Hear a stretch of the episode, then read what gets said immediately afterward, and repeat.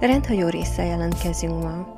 Kértük minden egyes részünk, epizódunk alatt, hogy küldjétek be a saját sztoriaitokat, és íme megérkezett az első Gabitól. Engedélyt kértem tőle, hogy felolvashassam a podcaston, és a végén szeretnék egy kicsit reflektálni a történtekről. Kezdjük is el? Sziasztok! Egy személyes történetet fogok elmesélni, ami velem és a családommal történt meg. Édesapám és édesanyám megismerkedésével szeretném kezdeni. Az apukám villanyszerelő, és épp egy magas oszlopon szerelte a villanyt, amikor lent csörgött a telefonja. Nagy nehezen lemászott, és felvette. Anyukám volt az, aki az akkori párját szerette volna felhívni, de elütött egy számot, és véletlen hívta fel az apukámat. Anyu bocsánatot kért, a szüleim elköszöntek egymástól. Apu már majdnem felért a vezetékekhez, amikor újra csörgött a telefonja. Újra lemászott, és az anyukám fogadta, aki megint félre tárcsázott.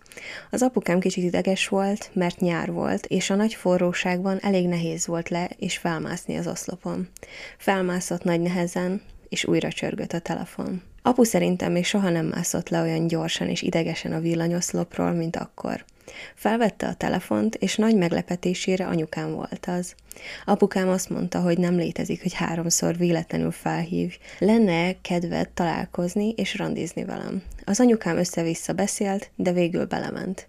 Apukám előtt nem volt komoly kapcsolata anyukámnak, és sokat csalódott a férfiakban, Apukámmal teljesen megváltozott az élete, és ha nem is tudtak annyi időt együtt lenni, mint amennyit szerettek volna, de szükségük volt egymásra.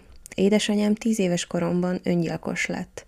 Amikor még pici voltam, nem voltak veszekedések és gondok, csak apróbb nézeteltérések, viszont a féltestvéreim, ahogy nőttek fel, elkezdtek kábítószerezni és lopni. Az egyik testvérem rendszeresen lopott tőlünk. A karácsonyi ajándékomat pénzt, Xbox kontrolleremet és mindent, amit csak tudott. Rendszeresen csak bajt okozott a családunknak. Ahogy cseperedtem fel, egyre többet drogozott, és láttuk kábítószer hatása alatt. Bár anyukám erős nő volt, nem volt képes a testvéremet beadni egy intézetbe, ahol le tudták volna szoktatni a drogokról. A rossz dolgok egymás után jöttek, és csak halmozódtak. Anyukám elveszettnek érezte magát. Láncdohányos volt. Elmentünk az orvoshoz, és az orvos azt mondta neki, ha nem szokik le azonnal a dohányzásról, akkor megfaraghatja magának a koporsóját. Anyu nem szerette volna letenni a cigarettát. Nagyon szerettem volna egy kiskutyát, és mindig győzködtem az apuékat. Anyu azt mondta az apunak, hogy azért engedi meg ezt a kutyát, mert nem sokára meg fog halni. Közben anyukámat kirugatták a munkahelyéről, és a világ csak úgy dölt össze körülötte. Augusztus 4-én egy ismerősünk, aki egy társasházban lakott velünk, meghívta születésnapjára anyukámat. Anyu engem is magával vitt. Nagyon sok alkoholt fogyasztott, és egyre jobban kezdett ránk esteledni. Apukám felhozott az ismerősünktől, és hívta anyut is, de ő nem szeretett volna jönni. Már aludtunk, amikor édesanyám feljött részegen, és begyógyszerezte magát. Hatalmas lónyugtatókat szedett be. Rá se lehetett ismerni, teljesen kifordult önmagából. Ordibált velünk, fémtálcát dobott felénk, az asztal alá feküdt, nagyon durván összevesztünk. Amikor már kifárasztotta magát, lefeküdt mellém az ágyba, és elaludt. Másnap apukám korán reggel elment dolgozni, és egyedül maradtam anyuval. Próbáltam felébreszteni, bögdösni, de csak feküdt tovább.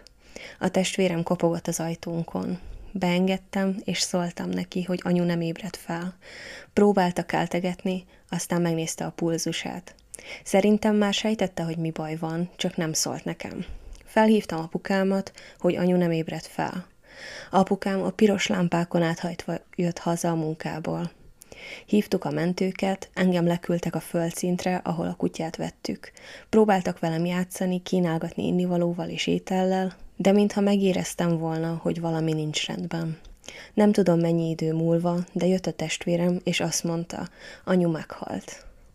Átölelt, és percekig csak sírtunk. Abban a pillanatban fel sem fogtam, hogy mi történt az életemben.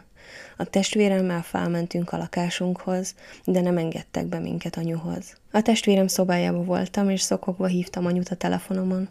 Édesapám leküldött engem is, és a testvéremet is kutyát sétáltatni, hogy ne lássuk, ahogy viszik el anyu holtestét.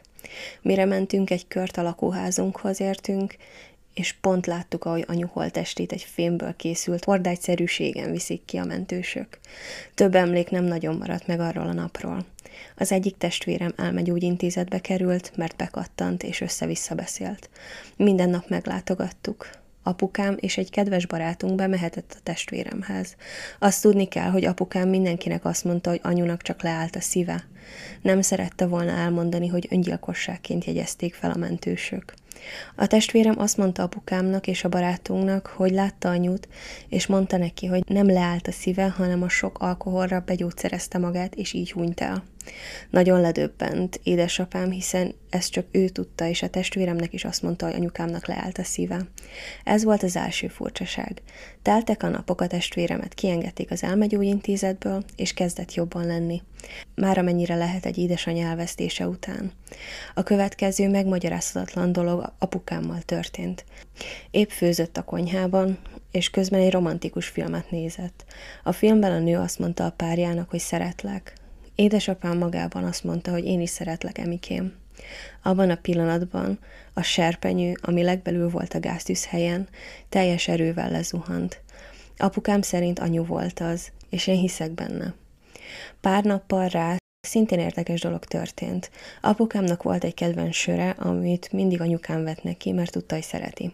Már évek óta nem volt a kisboltba, hova jártunk. Apukám vásárolni ment, és meglátta a sört. Egyből anyura gondolt. Az a sörös doboz most is megvan, és teljes biztonságban őrzi édesapám. Apukám nem sokkal a temetés után elment anyukámat meglátogatni a temetőbe. Visszafele jövet anyura gondolt. Mindig hívogatta aput, ha baj volt, ha nem.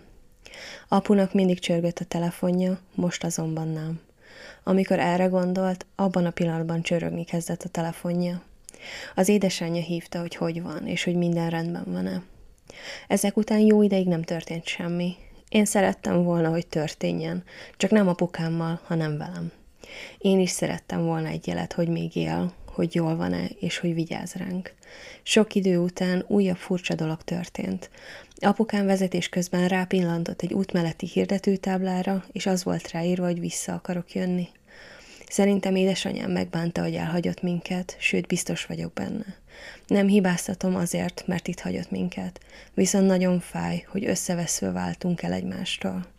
Nekem édesanyám volt a mindenem, ha bántottak a suliba bement, és megvédett engem. Hozzá mindig fordulhattam, ha valami problémám volt, mindig óvott és megvédett engem. Édesanyám halála után megfogadtam, hogy akármilyen nehézség és akadály jön az életemben, én csak azért is erős leszek és kibírom. Szeretnék neki bizonyítani. Nem hiszek Istenben, és semmilyen vallást nem vallok, de hiszek a túlvilágban és a halál utáni életben. Egyszer találkozni fogok édesanyámmal, és azt, hogy ezt tudom, előre vissza minden napokban. Azóta minden családtagom volt a temetőben, egyedül én nem. Egyszerűen nem vagyok rá képes, de egyszer eljön az az idő is. Köszönöm szépen, hogy elolvastátok, ez volt az én kis személyes történetem. Sajnálom, ami a családodba történt, Gabi, viszont ahogy így elolvastam ezt, retentően szíven ütött, és szükségét látom annak, hogy felhívjam a figyelmet a mentális betegségekre és a függőségre. A depresszió, a szorongás és egyéb szíves betegségekre nagyobb figyelmet kellene fordítanunk, és elismerni őket, mint rendes betegség. Fizikailag megterhelőek, és krónikusan megbetegíthetnek minket. Az érzelmek elnyomása tragikus végeredményt okozhat minden családban, és hatalmas súlyt rak a családtagokra is. Gabi, remélem rendbe jössz, és ha bármire szükséged lenne, tanácsra és egyébre, csak ír nekünk. Ha bár nem tudok annyit segíteni, mint amennyit egy orvos tudna, vagy ilyesmi, remélem, hogy ez az e-mail, amit nekünk beküldtél, ez volt az első lépés a gyógyulásod felé. Elfogadni és felfogni a traumákat nagy kihívás, és egyáltalán nem egyszerű velük megbirkózni. Akármennyi idősek is vagyunk. Az én családomban is történt tragédia, ha bár én nem álltam ennyire közel az érintettekhez, de ezt majd egy másik részben.